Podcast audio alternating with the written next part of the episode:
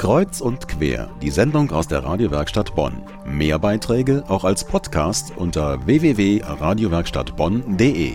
Egal ob klein oder groß, ob alt oder neu. Sprudelnde Springbrunnen sind beliebt bei den Bonnern. Vor allem im Sommer zur Abkühlung oder einfach nur zum Pause machen. Doch die erfrischenden Oasen haben auch ihre Kehrseite. Sie sind ganz schön teuer. Die rund 100 Brunnen im Bonner Stadtgebiet kosten die Stadt eine Stange Geld. Rund 100.000 Euro sind es allein für den Betrieb und die Instandsetzung. Weil also die Stadt sparen muss, stehen die Brunnen auf der Giftliste, also die Liste mit den Sparmaßnahmen.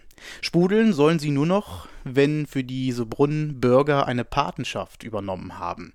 Wie diese Patenschaften funktionieren, dieses Modell, das hat sich Radiowerkstatt Bonn-Reporterin Johanna Risse angeschaut.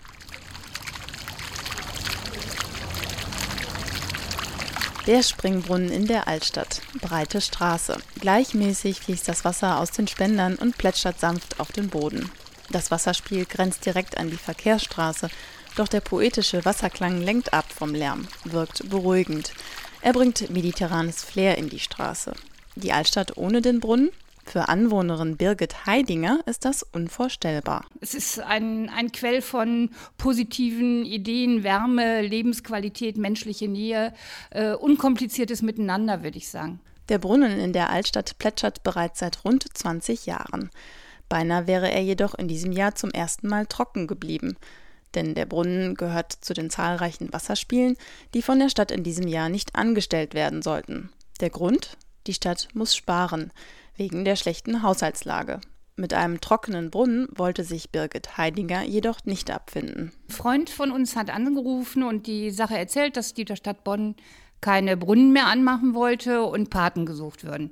Und mein Mann und ich haben uns angeguckt, das kann nicht sein. Unser Altstadtbrunnen wird nicht angemacht. Und dann haben wir uns äh, ganz spontan entschieden, eine Eigeninitiative zu gründen. Und ja, und dann ist mein Mann nebenan Kötten gegangen, wie man das so schön im Rheinischen sagt. Kötten gehen. Das ist rheinisch und das heißt Spenden sammeln. Rund 600 Euro mussten zusammenkommen. So viel kostet der Betrieb des Altstadtbrunnens für ein ganzes Jahr.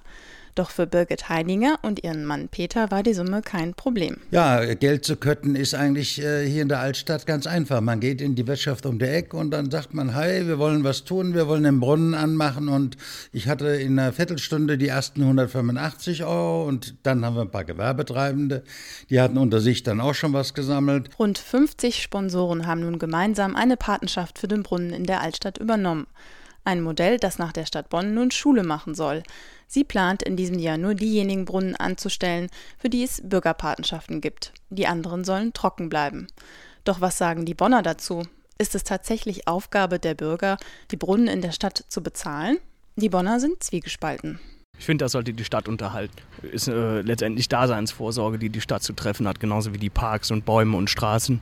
Da gehören, finde ich, Brunnen dann dazu, genauso wie Denkmäler. Ja, also ich, aus Sicht der Stadt ist es in jedem Fall richtig, weil das einfach Geld spart, wo es nicht unbedingt ausgegeben werden muss. Also da gibt es Sachen, glaube ich, für die man das Geld besser ausgeben kann. Äh, Brunnen sind immer gut und einer muss das ja finanzieren. Wäre auch schön, wenn es Bürger gibt, die dafür bezahlen.